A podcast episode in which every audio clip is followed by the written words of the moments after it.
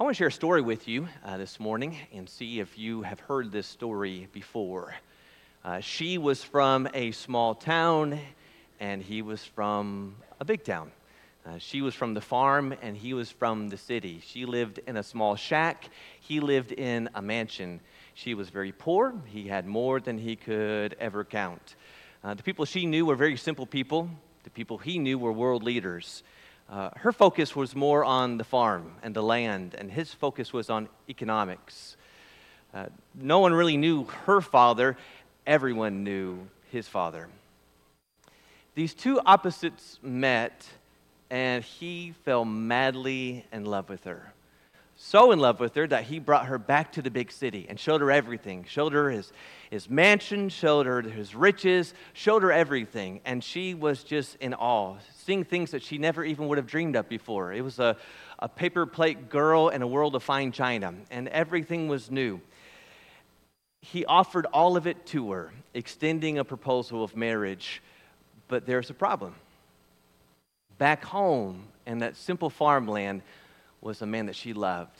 A man just like her, very simple, very common, very poor, but he had her heart. And so there was the challenge, the issue. Will she marry the man of riches and have more than anyone could ever want? Or, or will she follow her heart and marry the man that she loves? Do you know the story I'm talking about? You may be thinking, I've seen that movie before, somewhere along the way. Most Hallmark movies kind of are based on that. This doesn't come from a movie, though. And it's not really based on a romance novel. We wouldn't describe it that way. Right in the heart of our Bibles is a small book we probably haven't turned to in these settings in a long time. We're going to the book of Song of Solomon this morning because that's what the book is based off of. Song of Solomon. Make your way. If you just turn to the center of your Bible, you'll find Isaiah. Go back one book, and that's where we're going. Song of Solomon, chapter 2. The Jews considered the Song of Solomon his greatest literary work. That if Ecclesiastes appeals to the mind, Song of Solomon appeals to the heart. And the Song of Solomon sto- uh, follows the story of this young Shulamite girl who attracts the attention of Solomon. He sees how beautiful she is, and he is smitten with her. And so he brings her back from the simple farmlands to his palace. Everyone knew his dad, everyone knew King David. And he is so in love with her that he offers a proposal of marriage, but she is in love with someone back home. And that is the question in the midst of Song of Solomon who will she choose? this rich, powerful king of the greatest empire on the earth, or the simple man back home who has her heart? There is an answer to the story. I'll let you figure out what it is if you don't know it. Read the book of Song of Solomon and you'll see how it ends. But there's something I want us to grab onto today from this, this interesting little book. In chapter 2 of the, song, of the book of Song of Solomon, there's a phrase I want us to grab onto and understand and explore the principle for a few minutes this morning. In Song of Solomon, chapter 2 and verse 15, it says, Catch the foxes for us, the little foxes that are ruining the vineyards while our vineyards are in blossom. It's just fascinating language. Catch the foxes. The, the, the, young maiden is talking to her love back home, and her plea is catch the foxes. In other words, catch the things that are threatening and ruining and uh, creating division within our love for one another you've done any gardening, you can appreciate the analogy that she is using. I know we don't have a whole lot of that here. You may argue with me. I've not seen it in full extent, but if you live in wooded areas, those little critters will come along, and if you don't put fences or special sprays around your garden, uh, they will treat it like the Golden Corral. They'll come down and they'll just eat everything that is in sight. And here she says there, there's something precious, something that in time will grow something that we are looking forward to yielding from, but if we don't protect it, it is vulnerable to certain dangers. And she's not talking about crops, she's talking about love and romance and marriage.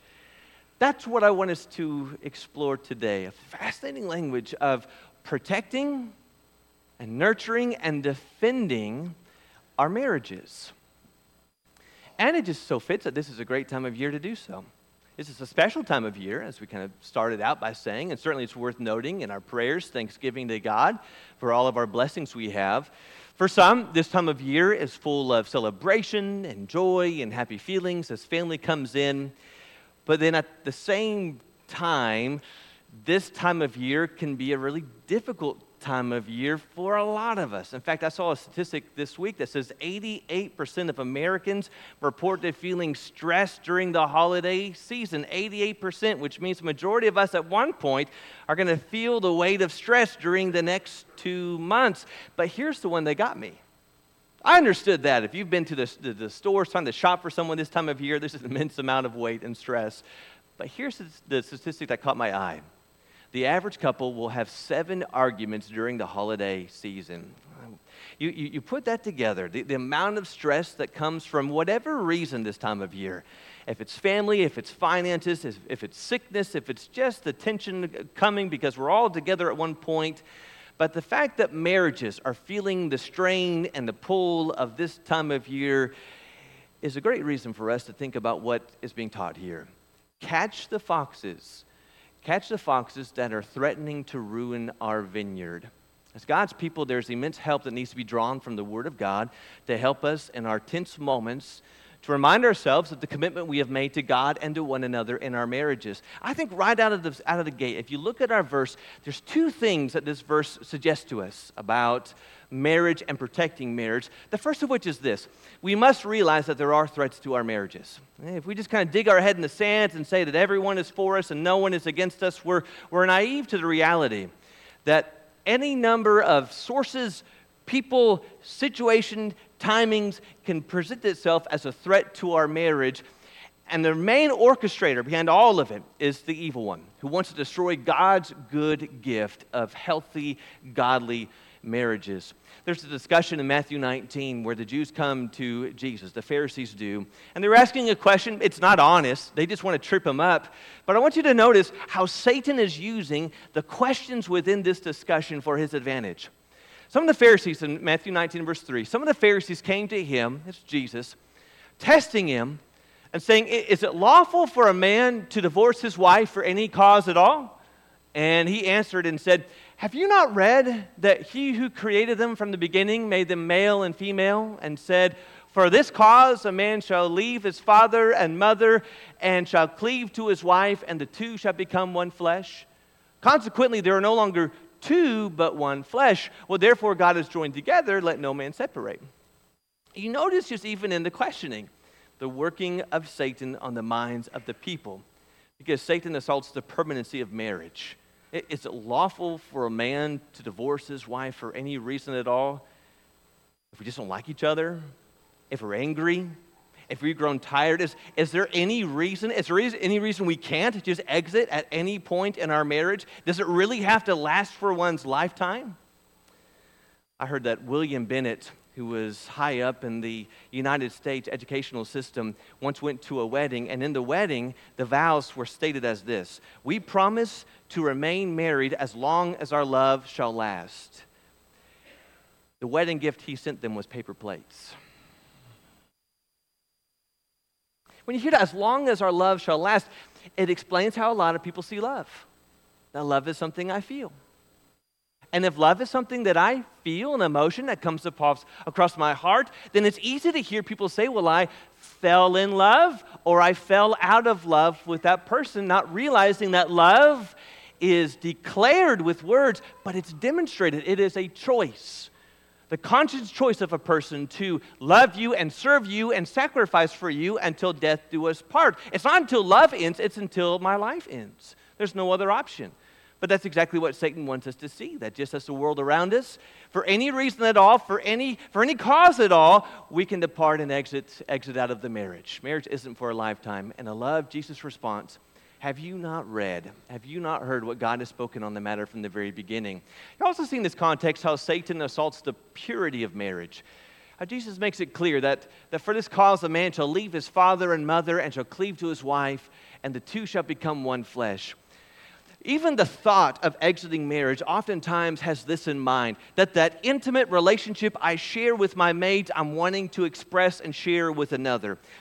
Those who are married are not roommates, they're not merely friends. There is something intimate in mind, and heart, and body, and in soul that is shared. And then we, when we begin to entertain sharing any of that with any other, we are insulting the purity and the design of God's marriage that he put from the very beginning. You also see how Satan assaults the purpose of marriage, because at the very end, it doesn't matter what I think, it doesn't matter what the Jewish rabbis teach, it doesn't matter what the Pharisees collectively decide. It doesn't matter what Caesar says. What God has said, what God has joined together, let no man separate.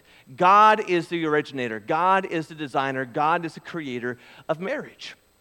And so at the end of the day, the purpose for marriage is not whatever I design it to be or want it to be or pursue it to be. Marriage is not about me getting everything I want out of this life happiness or satisfaction or just the opposite of loneliness. Marriage is about honoring the God who created it, about joining together in a way that God purposed in love, in harmony, in faith, selflessly devoting to one another. And even when things change, and some of you are there. You've been married for 20 or 30 or plus years. And when life change and seasons change and our bodies change and, and situations change, the one thing that never changes is the Word of God. That all flesh is like grass, Peter said, and its glory like the flower of the grass. The grass withers and the flower falls off, but the word of the Lord abides forever.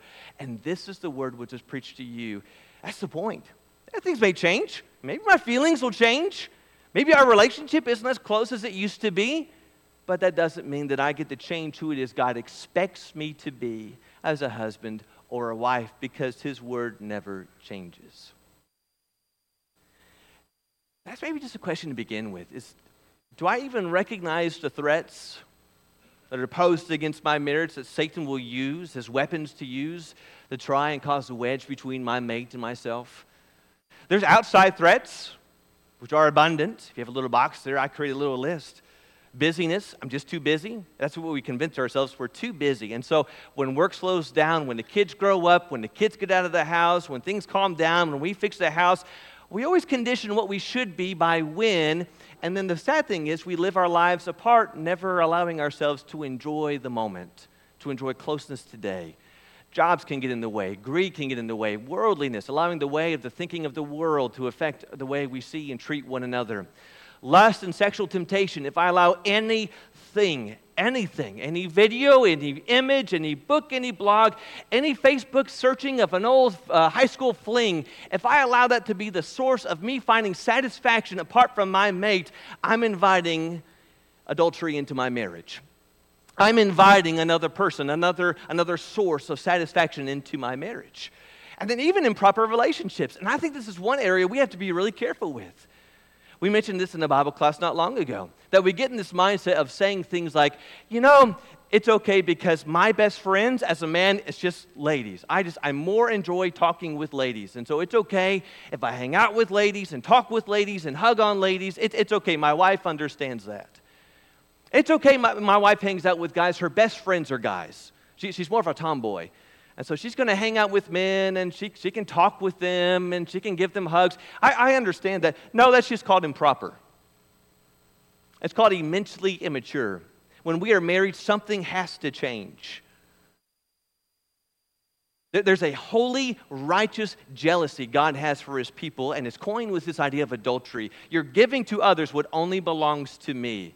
If I'm married, my best friend is only my mate, and I'm not spending any time alone with someone who is a woman, and it's vice versa with my wife with men. There's some things that are inappropriate. And there's also wrongful influences, allowing those who would offer, who would be flirtatious, who would offer that sympathetic and listening ear rather than my spouse, and I'm going to choose that outlet rather than choosing the one God gave to me. But there's also inside threats. I mean, think about just a lack of communication. I'm just not talking. I'm just not sharing. I'm just not open like I used to be. Or indifference. I just don't really care. I don't care about where things are. I don't care about where things are going.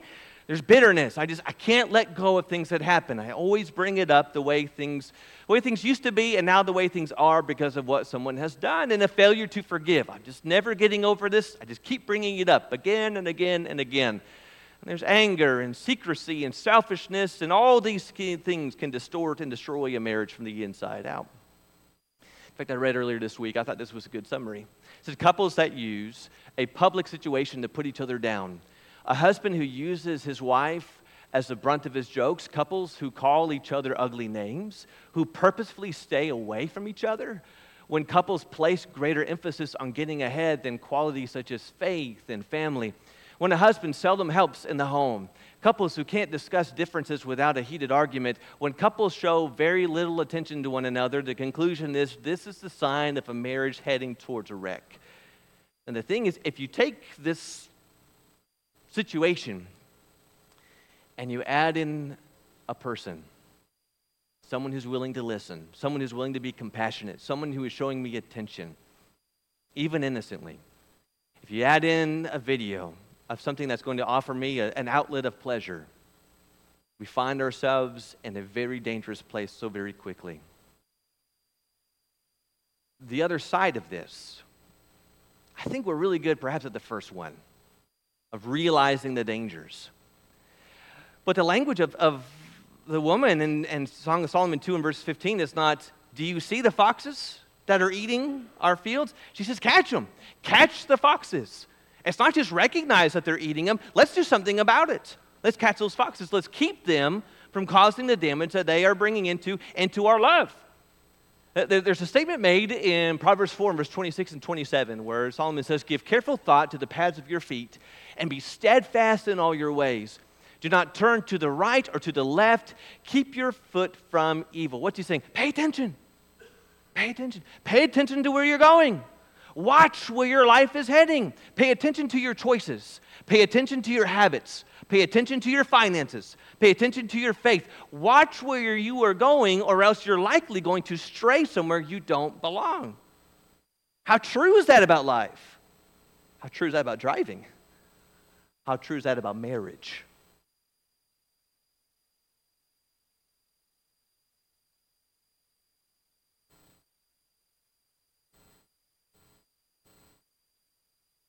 What's the difference between our two homes up on the screen?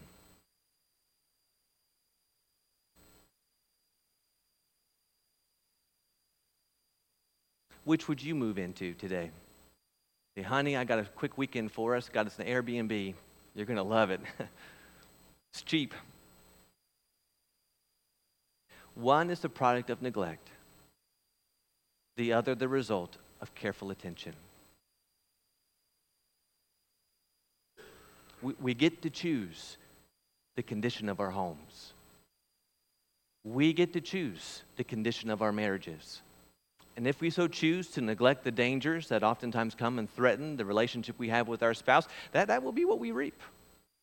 But if we choose to pay attention, to not sweep issues under the rug, to not neglect the hard conversations, but to pursue with honesty and with integrity and with trust and courage the things that challenge us, great things can come out of response. So that language of putting on the full armor of God that we may be able to stand against, stand firm against the schemes of the devil. And that's true for me and my soul and my life.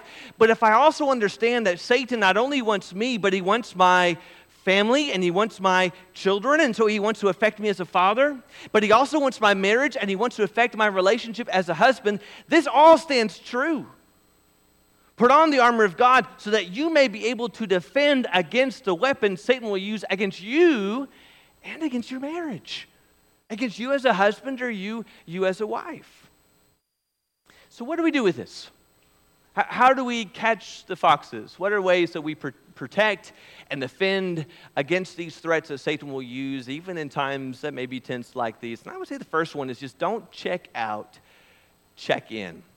When I am tempted to withdraw, when I'm tempted to believe the lie that nothing's going to get better, it won't matter, he's not going to listen, she's not going to change, nothing's going to improve, it's all lost, then we're just giving over to Satan. We're letting Satan win the battle. But if we choose and resolve in our minds, I made a promise, and I made a promise to this person, and I made a promise to God. And so when things get hard, I don't just quit. We can get that with our kids. When things get really hard, when you have a three year old in the house, we don't say, I'm done. I'm done with this. You just, good luck. Make it on your own.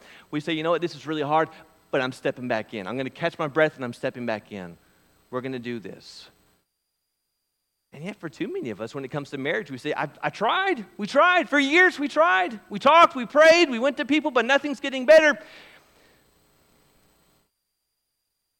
I don't know about you, but this is not a battle I'm, I'm, worth, I'm, I'm willing to lose. I'm willing to ever stop. which means even when it's hard and when I'm tempted to check out, that's when you run harder. That, that's when you try harder. That's when you pray harder. That's when you reach out more fervently. Even if it's not reciprocated, the language, uh, 1 Peter 3 reminds us that we, we are who we are as the people of God simply because that's who we are, the people of God. And so 1 Peter 3, beginning in verse 1, he says, In the same way, you wives, be submissive to your own husbands, so that even if any of them are disobedient to the word, they may be won without a word by the behavior of their wives as they observe your chaste and respectful behavior. What's he saying? E- even if, even if they are not loving and serving and compassionate as they should be, that's not an excuse for you just to withdraw and say, well, fine, you're not going to be sweet to me. I'm not going to be kind to you. No, the response is you continue to be who it is that God has called you to be loving and kind and submissive and compassionate, knowing that that kind of behavior may even motivate your spouse to change. Did you notice when he came to husbands, the very first word he used is just as your wives are commanded and are following the pattern of Christ of serving even without rep, rep, uh, rep, reciprocity. So I want you to do the same. I want you to live with your wives in an understanding way. I want you to show them honor to the woman as the weaker vessel, since they are heirs with you of the grace of life, so that your prayers may not be hindered. What you saying? Maybe she's not. Maybe she's not treating you the way that she should. Maybe she's not showing you the love and compassion and, and the things that she should be giving to you, but that does not excuse us men, does not excuse us women from the roles that God has given to us. So, don't stop talking. Don't stop listening. Don't stop trying. Don't stop praying. Don't stop fighting. As soon as we give up, we hand the battle over to Satan. It may be hard, it may take a long time, but if God can create man from the dust, if God promises to resurrect our bodies from the grave when Jesus returns again, then even God has the power to resurrect a dead marriage. We need to believe that. Secondly, I would say be the change you want to see in your spouse. That as I want them to, to change and to grow and to maybe take on some more maturity in our relationship, I need to be the change I'm wanting to see in them. There's a statement that's made in James chapter 3 and verse 18 where James says, And the seed whose fruit is righteousness is sown in peace by those who make peace. What's he saying? Those who want peace, make peace. Those who desire peace are those who are sowing the seeds of peace and their relationships. It's essentially what Paul would say in Galatians 6 and verse 7. Do not be deceived. God is not mocked, for whatever a man sows, this he will also reap. It's interesting. Think about that. Think about Galatians 6 and verse 7 in the context of a marriage. Have you ever thought about that? That principle of reaping and sowing in our marriage relationships. For instance, if I sow harsh words, I'm going to be reaping an argument. If I wield my words like weapons and I come with a heavy tone and accusations, I can pretty well tell you how they're going to respond. If I, as Paul described that noble love in 1 Corinthians 13, if I am rude to my mate, if I sow rudeness, then I am going to reap the brick wall. Nothing in response. Or I might reap rudeness in response. You're rude to me, I'm rude, I'm going to sling it back. If I sow insisting my own way, a very selfish way of living. It's all about me. Why don't you listen to me? You're not doing what I want.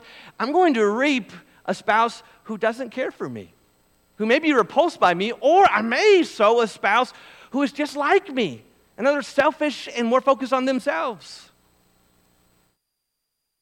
If I sow resentfulness, some versions uh, will say, does not take into account a wrong suffered, keeping score if I sow keeping score, then I'm going to have a mate that will watch and remember everything I do meticulously. Do you know the language of keeping score? Always and never. You always, you always say that. You always do. You always do that. You never take me out. You never listen. And if that's what I want, if that's what I sow, then inevitably that's what it is I'm going to reap. Can we see? Maybe some of the issues I'm having in my marriage is not my spouse. I'm just reaping the fruit of the seeds that I've been sowing for years. I, have been sowing some really ugly seeds, expecting beautiful fruit. And when they start manifesting, I'm surprised that all of a sudden my mate does not treat me in a way that I've been wanting all these years. But what if the opposite? I really want my mate to listen to me, and so I'm going to listen intently and give them the open mic and the floor, even if I don't get a word in. I really want attention and affection, and so I'm going to pour forth attention and affection to my spouse. I really want respect, and so I'm going to, in everything I can this week, in my words and my actions, just show how much I respect and care for them. I don't want to always be reminded of my faults and my failures because they are abundant. I, I want my spouse to the best of their ability, even though it's undeserved. I, I just, I would want them to be gracious and forgiving and to give me a 77th chance. But that means that I'm going to be doing the same. I read a book years ago that I thought described this very well in our minds, we might think of this, of this kind of model, this model of reciprocity like this. That when a husband doesn't have love, or if he doesn't have respect from his wife, then he's not going to love her. And then if she's not getting love from her husband, then she's not going to respect him. And then when he doesn't have respect, then you kind of get in this very selfish whirlwind tornado that just ends in a lot of bad behavior and bad choices. You would imagine the way this ought to look is kind of like this that he loves her, and that motivates her respect for him. And then her respect for her husband motivates him to love her. But the problem with this is that the one moment he slips up and doesn't love her, you just kind of go back to this model, where then because you didn't love me, I don't respect you. Because you don't respect me, I'm not going to love you. And then it just kind of goes around and around and around again. Which is why when God talked about love, he didn't talk about us earning his love. That if you just worship me perfectly, if you just offer me so much obedience and so much knowledge and so much service, I will extend to you in response my love and my favor. But instead, we have a passage like Romans 5 and verse 8. That God demonstrated his love towards us, and that while we were yet sinners, Christ died for us. And so, even so, even if my mate, is not, respect, is, is not respectful of me, I'm going to love her. I'm going to love her with all that I have because that's what God wants for me. And even if he doesn't love me and hasn't shown me love or care or attention in a long time, I'm going to respect him because I know that's what Christ would want from me. And I'm going to let his model and his service be my driving force in my marriage. I would end with this. The last thing we can do is to make God the center of our life. There's a statement made in Psalm 128, verses 1 through 3, which says, Blessed is everyone who fears the Lord, who walks in his ways. You shall eat the fruit of the labor of your hands. You shall be blessed, and it shall be well with you. Your wife will be like a fruitful vine within your house. Your children will be like olive shoots around your table. Think of that sowing and reaping. What if the seeds we sowed were those of honoring and following God and His laws? Uh, in this home, we're going to honor God. And in my marriage, God's word and God's pattern is my guide. Imagine the fruit that we would yield. In everything, we're honoring God. And everything, we go back to the Word of God. We talk about God in our home. We pray to God as a couple. I pray for my spouse, and I pray for them often. I pray for them daily. I pray for their soul, and I pray for who they are. This matters to God. And in one sense, when we think about bringing God into our marriage and God into our homes, there's really two motivations that ought to be key. And this could help in either way for us during the season. I'll leave you with two. Two motivations, and it could be that we need one or the other, or maybe even both. Paul said in 2 Corinthians 5 verse 10 that we must all appear before the judgment seat of Christ so that each one may receive what is due for what he has done in the body, whether good or evil. Let me ask you, what's excluded from what is done in the, in the body? Like my leisure, my vacation is off the table. That doesn't count. My time off the clock at work. Does this include me being a husband or a wife? Have we thought that far? So often we look at 2 Corinthians 5, verse 10, and I'm looking through this self driven model. I'm looking at everything I've done in my life and my behavior. Have we thought, good brethren, that in the midst of that discussion before the throne of God, what will be under consideration is how were you as a husband? How did you treat that woman I gave you? How were you towards your husband? How did you live with the man that I, blessed you with? I'm going to have to answer to God for that. I'm, I'm going to have to answer to God for, for the answered prayer that I prayed for He to bring someone into my life, someone I, I far could not deserve. Maybe I need that motivation. This matters. This matters greatly to God. I think the other motivation that can also help, maybe just another way of looking at it, there's a statement made in Malachi chapter 2 where he is indicting Israel, his people. And he says in Malachi 2, beginning in verse 10, Have we, have we not all one Father? Has not God, uh, one God created us? Why do we deal treacherously with one another by profaning the covenant of the fathers? Judah has dealt treacherously, and an abomination has been committed in Israel and in Jerusalem, for Judah has profaned the Lord's holy institution. Notice, which he loves. What is he saying? God loves marriage. God loves marriage. That's why He made it. He made it a good thing, and it is a great thing. The things that God hates, His people hate. The things that God loves, His people love. So here's a question for you to think about How do I show God through my marriage that I love marriage? That I love this? In the way that I speak with my mate, in my prayers, in my attitude at home. Am I treating this like a burden that God has plagued me with? Or am I doing all that I can to treasure and cherish and pour everything I have into this person that God has so richly blessed me with? And to do all that I can to help this, peop- this person be more like Jesus and to make it home. Chase the foxes because there's something God has given us that's worth protecting. And I think we'll do so well this season. Thank you so much for listening so well. We're going to have a, a prayer and a verse of a song and be dismissed to our classes. If you need help finding those classes, we have some in the back who would love to be able to assist you and help you in that need. Let's stand for the prayer and then we'll have our song. Thank you for connecting with us this morning. We're so thankful that you were able to do that. If you have questions, we'd love to have the opportunity to talk to you. You can contact us at www.thebibleway.com or questions at thebibleway.com. Questions at thebibleway.com. We'd love to have you in person. Come if you can, but thank you for connecting with us.